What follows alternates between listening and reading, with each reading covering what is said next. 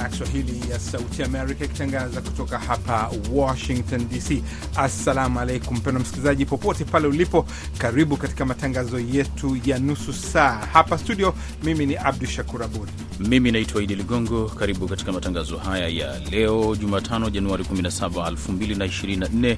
Matangazo haya yanasikika kupitia redio zetu shirika, ikiwemo Redio Free Africa ambayo inasikika kote nchini Tanzania na eneo zima la maziwa makuu kupitia masafa mafupi na Redio Citizen inayosikika kote nchini Kenya. Tunapatikana vilevile kupitia mtandao wetu wa www voa swahili.com.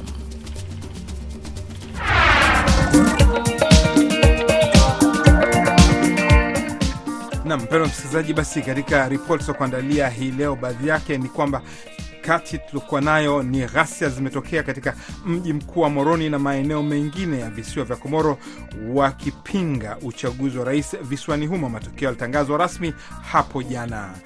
Na katika taarifa nyingine ambayo tumekuandalia katika matangazo yetu hii leo ni watu 28 wamefariki dunia nchini Rwanda kutokana na mvua kali zinazoendelea kunyesha nchini humo. Basi ni vidokezo vya ripoti za kuandalia katika matangazo yetu ya nusu saa. Ni matumaini yetu kwamba utakuwa pamoja nasi kwa nusu saa ijayo. Hapa kwanza, tunaanza kabisa na habari za dunia. Idi Ligongo.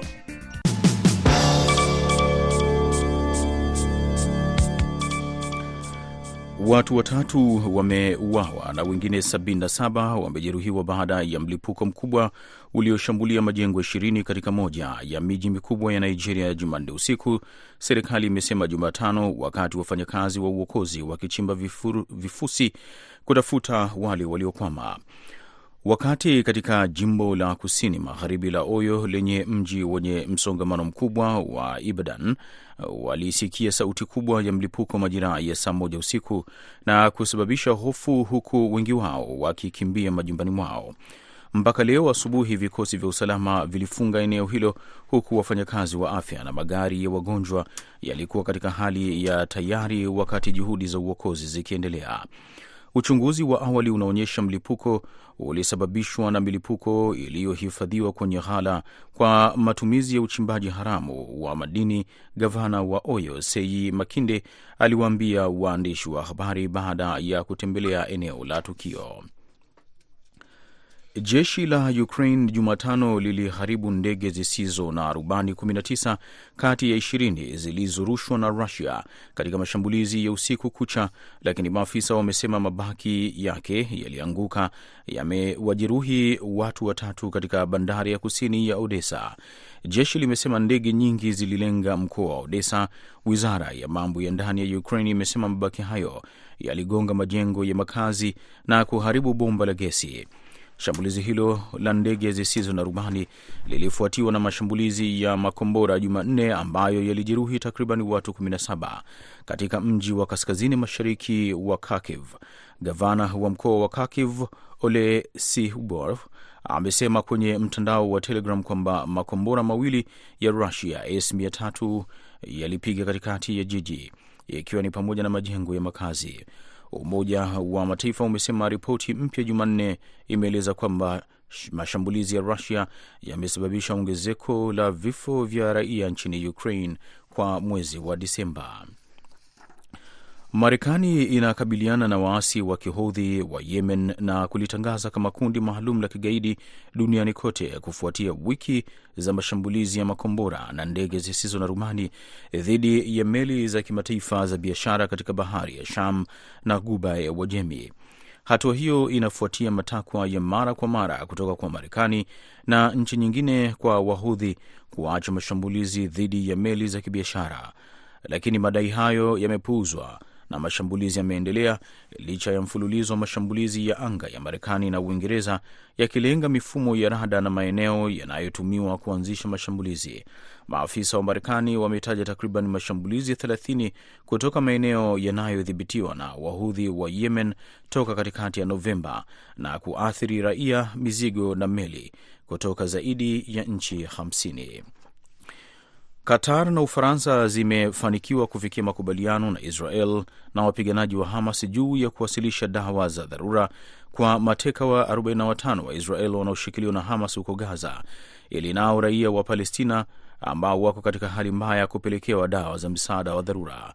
Abdu Shakur Abud anatueleza zaidi.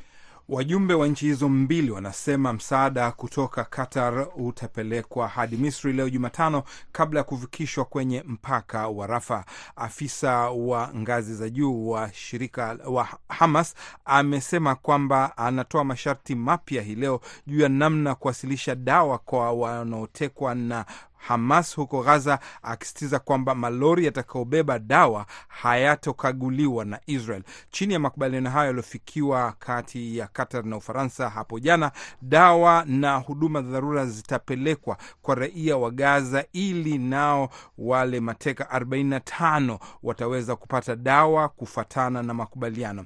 Hii leo Musa Abdu Marzuk alizungumza kwenye ukurasa wake wa Twitter akisema kwamba kila boksi ya dawa itakopelekewa mtekaji nyara aliyotekwa nyara, boksi elfu moja zitapelekwa kwa wakazi wa Gaza. Amesema kwamba dawa hizo zitapelekwa katika hospitali mbalimbali mbali, na zitapelekwa kwa malori ambayo hayatogauliwa na Israel.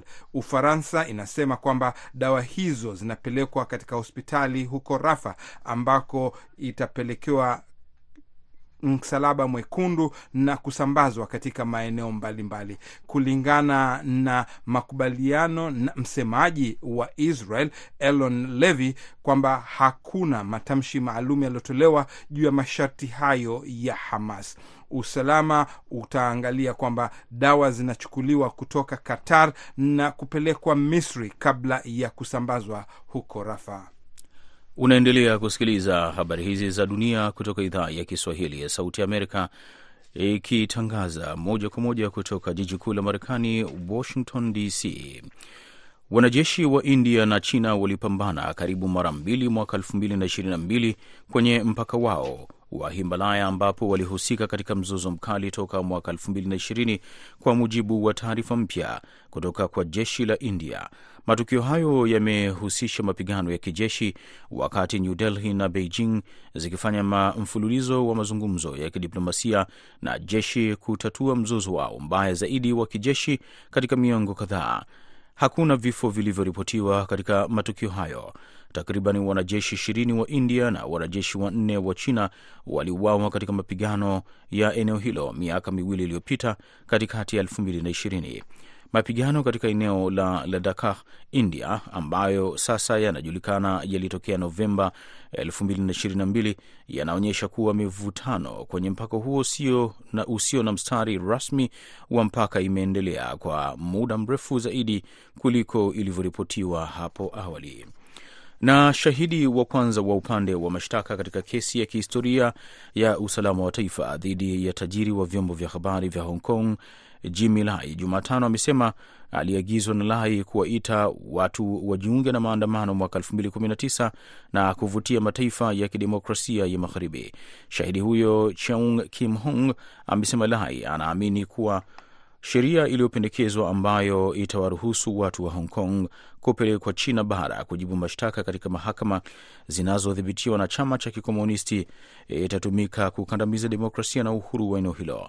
Kwa mujibu wa Cheng, Lai alisema jumuiya ya wafanyabiashara ilikuwa na wasiwasi endapo sheria ingepitishwa, basi vyombo vya habari visingeweza kuendelea. Mswada huo baadaye uliondolewa na serikali, lakini maandamano makubwa juu ya mswada huo yalibadilika na kuwa maandamano ya kuunga mkono demokrasia ambayo yalitikisa eneo hilo kwa miezi kadhaa. Komoro Highlight. Unaendelea kusikiliza matangazo ya idhaa ya Kiswahili ya Sauti Amerika kutoka hapa Washington DC. Mpendwa msikilizaji, baada ya taarifa hiyo habari, bila shaka Idi hapa tutaelekea ambapo habari yenye uzito jioni hii leo ni huko Komoro. Naam, Shakuru, ni kwamba hali ya wasiwasi imeenea katika visiwa vya Komoro leo Jumatano baada ya polisi kupambana na waandamanaji katika miji mbalimbali kufuatia kutangazwa matokeo ya uchaguzi wa rais jana usiku. Polisi walitumia mabomu ya kutoa machozi katika mji mkuu wa Moroni kutawanya waandamanaji na kufunga barabara kuu zote za miji muhimu ya visiwa hivyo, huku wananchi wakifunga barabara kuzuia wanajeshi kuingia katika miji yao. Abdu Shakur, hebu tueleze sasa kiundani na kinaga ubaga, nini kimetokea huko? Ili kuhakika, tume huru ya uchaguzi ya Komoro Seni ilitangaza matokeo rasmi ya awali jana Jumanne yanayompatia Rais Azali Asumani mwenye umri wa miaka 65 ushindi wa asilimia 62.9 na kumrudisha madarakani kwa mhula wa nne. Matokeo ya awali yalionyesha kwamba kunabidi kupawepo na duru ya pili. Upinzani umetaka matokeo na uchaguzi kufutuliwa mbali, ukidai kwamba serikali imefanya wizi wa kura na kujaza masanduku ya kura kwa kura zinazomuunga mkono rais Azali. Msemaji wa serikali hata hivyo, Humadi Msaidie, akizungumza na shirika la habari la AFP ameulaumu upinzani kwa kuandaa maandamano na ghasia na kusababisha wasiwasi wasi nchini. Aliongeza kusema kwamba kuna watu waliokamatwa, lakini hakuweza kutaja ni watu wangapi. Baadhi ya waandamanaji walivamia nyumba ya waziri wa serikali iliyopita na kutia moto kabisa nyumba yake, huku waandamanaji wakifunga barabara na kutia matairi moto ili kuwazuia wanajeshi kusonga mbele. Abdurahman, mkuu wa shule ya msingi mjini Moroni, anasema watu wana hofu kubwa kutokana na jinsi hali ilivyo kwa wakati huu. Hali iko mbaya kwa sababu ya serikali. Serikali ndiyo inabidi kutulinda pamoja na mali zetu. Kwa maoni yangu, wamekuja kutushambulia hapa shule ambako kuna wanafunzi. Wametumia gesi ya kutoa machozi, wanawashambulia watu kiholela. Hali ni mbaya na inatia wasiwasi. Polisi na maafisa wa kikosi maalum cha kupambana na ghasia wamepelekwa katika maeneo mbalimbali ya miji mikubwa ya visiwa hivyo kushika zamu na kuzuia maandamano kufanyika na ghasia. Watu kadhaa wanaripotiwa kujeruhiwa kwenye visiwa vya Nzwani na Mwali. Mama wa mwanafunzi mmoja ambaye hakutaka kutaja jina lake ameiambia AFP kwamba kila mtu ana hofu kutokana na vijana kujitayarisha kupambana na kupinga matokeo ya uchaguzi na polisi kutumia nguvu kupita kiasi. Mimi nina hofu kubwa kutokana na hali ilivyo, hasa kutokana na kuwepo na polisi wengi na kutumia gesi ya kutoa machozi. Hatujazoea kushuhudia hali hii. Tuko nyumbani, na nilipoweza kwenda kumchukua binti yangu kutoka shule, tulirudi na kujifungia ndani kwetu. Upinzani unadai kwamba kumekuwepo na wizi wa kura, hasa kukiwa na watu walioonekana kupitia video iliyochapishwa kwenye mitandao ya kijamii ambayo Sauti ya Amerika haikuweza kuthibitisha, ikionyesha wanawake wanawasili kwenye vituo vya kupiga kura na kujaza sanduku kura na vyeti vingi vya kura vinavyompendelea Rais Azali.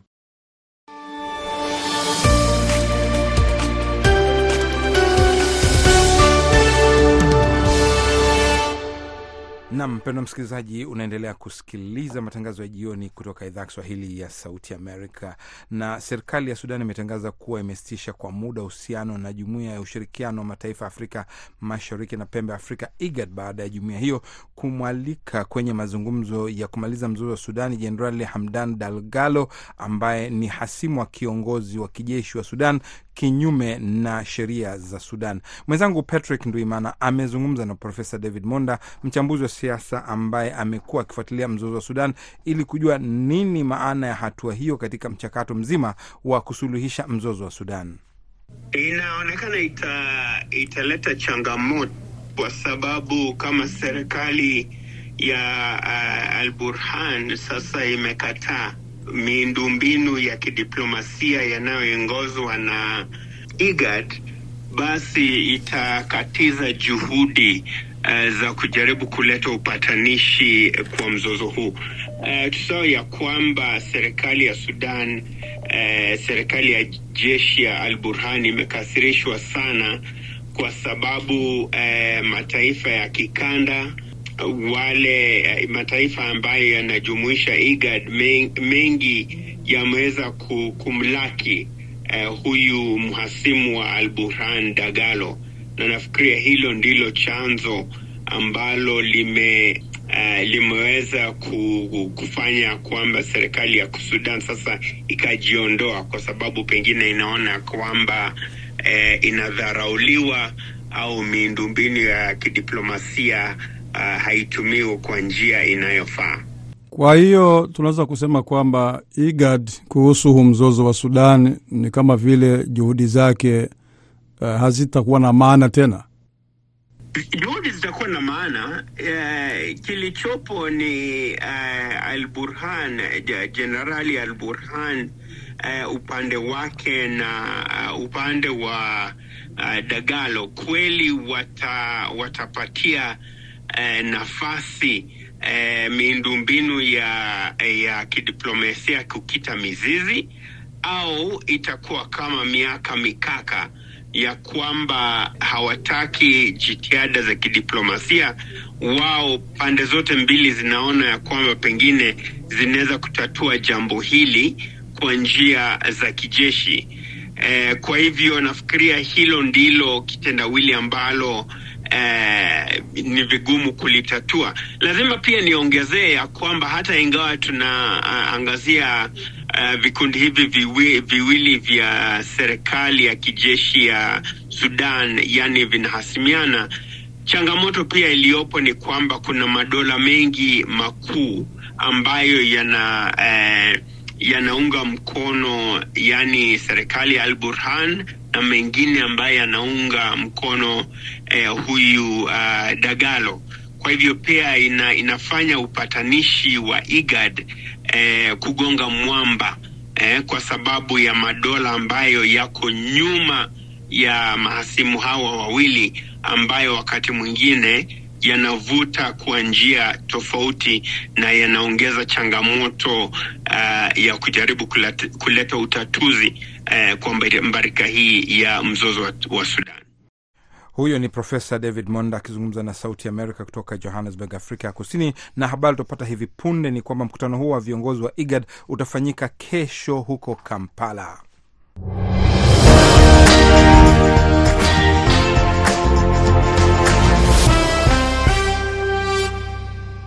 Nam, watu 28 wamefariki nchini Rwanda ndani ya miezi minne iliyopita kufuatia mafuriko yaliyosababishwa na mvua nyingi zinazoendelea kunyesha nchini humo. Serikali inasema hadi sasa inaendelea kufanya kila jitihada kusaidia wananchi walionusurika na janga hilo. Rwanda ni miongoni mwa nchi za Afrika Mashariki ambazo kila mara huathiriwa na mvua nyingi na kupoteza maisha ya watu. Kutoka Kigali, mwandishi wetu Silvanus Karamera ana ripoti zaidi. Miongoni mwa waliopoteza maisha hadi sasa wapo watu 11 waliofariki dunia ndani ya wiki mbili zilizopita za mwezi huu wa kwanza. Wasiwasi wa wananchi kwa maeneo mbalimbali nchini unaendelea huku kwa baadhi ya sehemu barabara zikikatika na kusababisha kudorora kwa mawasiliano ya barabara. Kwa siku mbili sasa, barabara inayoelekea kusini mwa nchi katika mpaka wa Rwanda na DRC imefungwa kutokana na kutifuliwa na mvua kali zilizonyesha siku ya Jumatatu wiki hii, huku wasiwasi ukitanda miongoni mwa wananchi.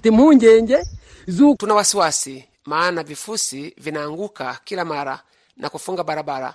Hebu tazama eneo lile pale, mlima umeanguka na barabara imetitia hatujui itakuwaje, pengine hata nyumba zitapotea. Kuna mama aliyejifungulia hapa njiani baada ya gari la huduma kwa wagonjwa kukosa njia.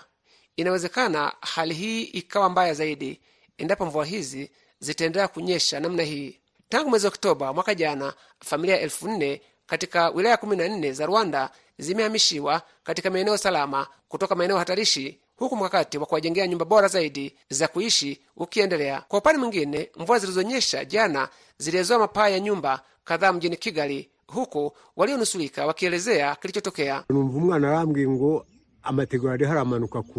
Nilipokea taarifa kutoka kwa mwanangu akinieleza kuwa mabati yalikuwa yakipaa. Nilitoka nje na kutazama, nyumba yangu ilikuwa tayari imeangukiwa na miti mikubwa iliyokuwa pembeni, na moja kwa moja ilititia na kufikiwa kabisa.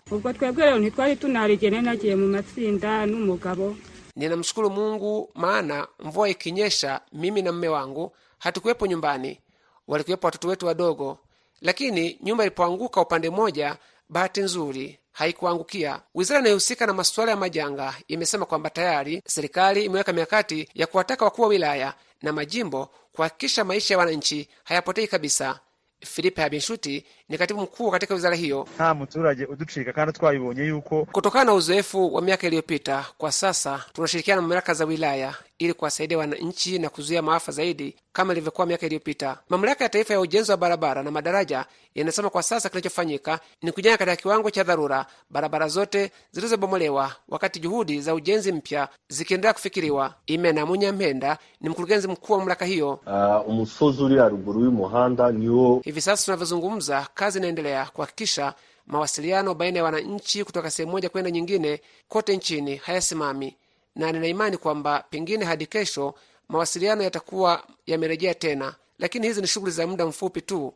Kumbuka, barabara zilizoharibika zilikuwa katika kiwango cha lami, sasa hizi ni za udongo. Hii ina maana ni mkakati tu wa muda mrefu. Mamlaka ya hali ya hewa nchini Rwanda awali ilionya kwamba mwezi huu wa kwanza ungeshuhudia mvua kali zilizokuwa na uwezekano wa kusababisha matatizo kama haya. Silvanos Kalemera, Sauti ya Amerika, Kigali.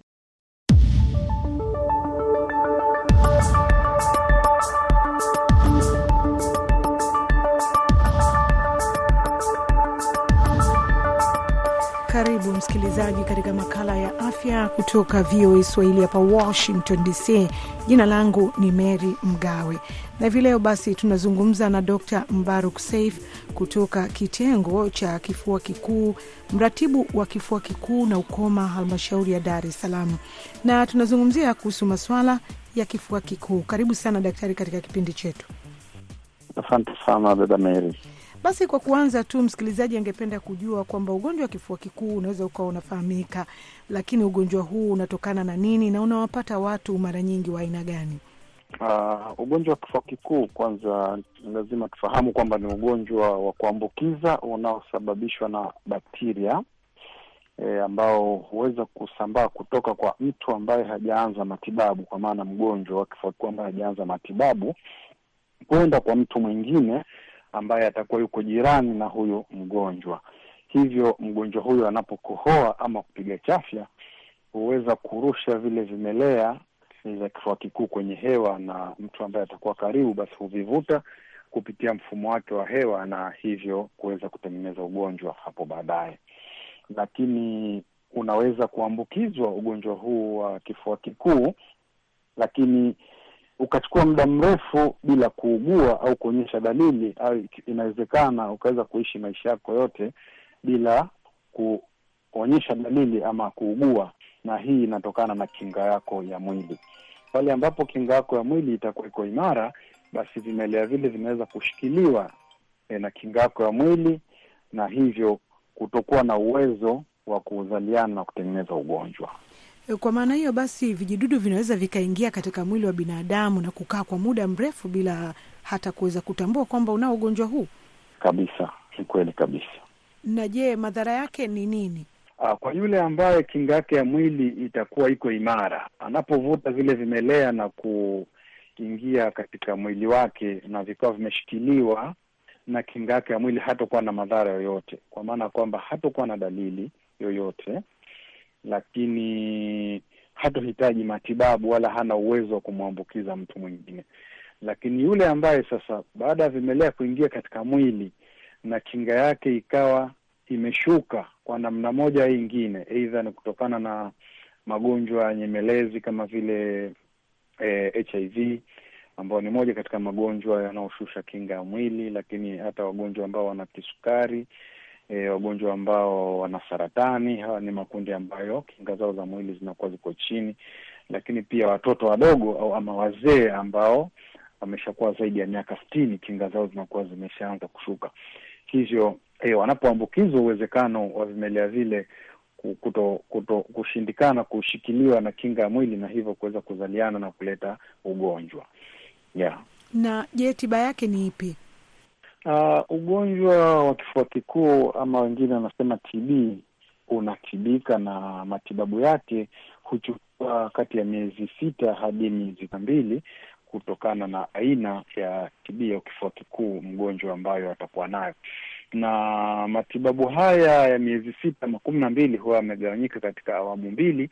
Awamu ya kwanza ni dawa mseto ambazo ni mchanganyiko wa dawa aina nne maalum kwa ajili ya kutibu kifua kikuu ambazo mgonjwa atatakiwa kumeza kila siku kwa miezi hii miwili, baada ya miezi miwili ataendelea na dawa mseto, dawa mchanganyiko za kifua kikuu ambazo ni dawa mbili ambazo ataendelea nazo kwa miezi minne ama miezi kumi kulingana na aina ya tibi ambayo atakuwa nayo. Na yule ambaye anatibiwa kwa miezi kumi na mbili ni kwamba ni wale ambao wana TB labda ya ya, ya kwenye damu tunasema miliari TB, lakini wenye TB za mifupa na wenye TB ya moyo. Haya ni makundi ambayo e, unapopata TB ya aina hiyo, basi matibabu yake yanakuwa ni ya muda mrefu. Lakini TB za mapafu na TB nyingine labda za matezi e, ya matibabu yake huchukua miezi sita. Ni kushukuru sana Dr Mbaruk Saif, mratibu wa kifua kikuu na ukoma halmashauri ya Dar es Salaam. Shukrani msikilizaji kwa nasi siku ya leo. Unaitwa Meri Mgawe na kusii sana uendelee kusikiliza kipindi kingine katika makala ijayo. Asante nam. Asante sana Mary kwa makala hayo, swala zuri muhimu TB bado inaendelea huko Afrika na kwingineko. Ni hayo tu tuliokuwa nao kwa hii leo. Mpendwa msikilizaji, tunakushukuru kuwa pamoja nasi hii leo, siku ya Jumatano. Usikose basi kuungana nasi vilevile saa tatu za usiku tutapokuletea kwa undani. Hii leo kwa undani, moja kati ya mada tunayozungumzia ni hali huko Komoro, na Umoja wa Mataifa hivi punde tu umetoa wito kwa utulivu kurudi katika visiwa hivyo kufuatiwa kutangaza matokeo ya uchaguzi anaompa rais Azali Asumani ushindi. Basi kwa niaba ya wenzangu wote walioshiriki katika matangazo haya na kufanikisha hapa studio, ni mimi Abdu Shakur Abud nikisema usikose kuwa nasi vilevile vile katika matangazo yetu ya Kumekucha. Hadi hapo, kwaherini.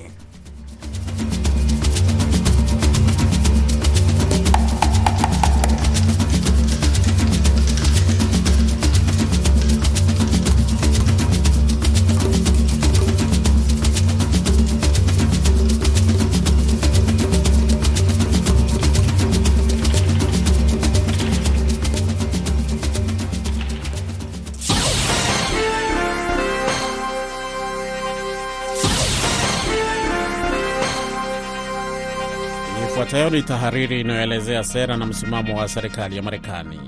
Wakati mapigano yanaendelea katika ukanda wa Gaza, watu milioni 2.2 wanaoishi huko wako katika mgogoro, kulingana na shirika la chakula ulimwenguni la Umoja wa Mataifa au WFP. Chakula na maji zimeendelea kuisha katika ukanda huo. Watu wote hawana usalama wa chakula, na angalau mtu mmoja kati ya wanne anakabiliwa na hali mbaya ya njaa na uwezekano wa njaa zaidi unaonekana.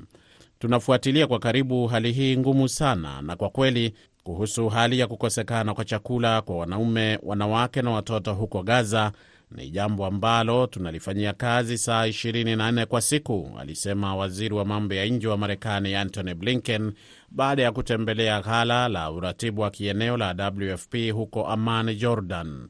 Nataka kupongeza kazi ya ajabu ya programu ya chakula ulimwenguni kujaribu kupata chakula zaidi kwa watu zaidi na kwa ufanisi zaidi. Wanafanya hivyo kwa hatari kubwa kwa timu yao katika ukanda wa Gaza.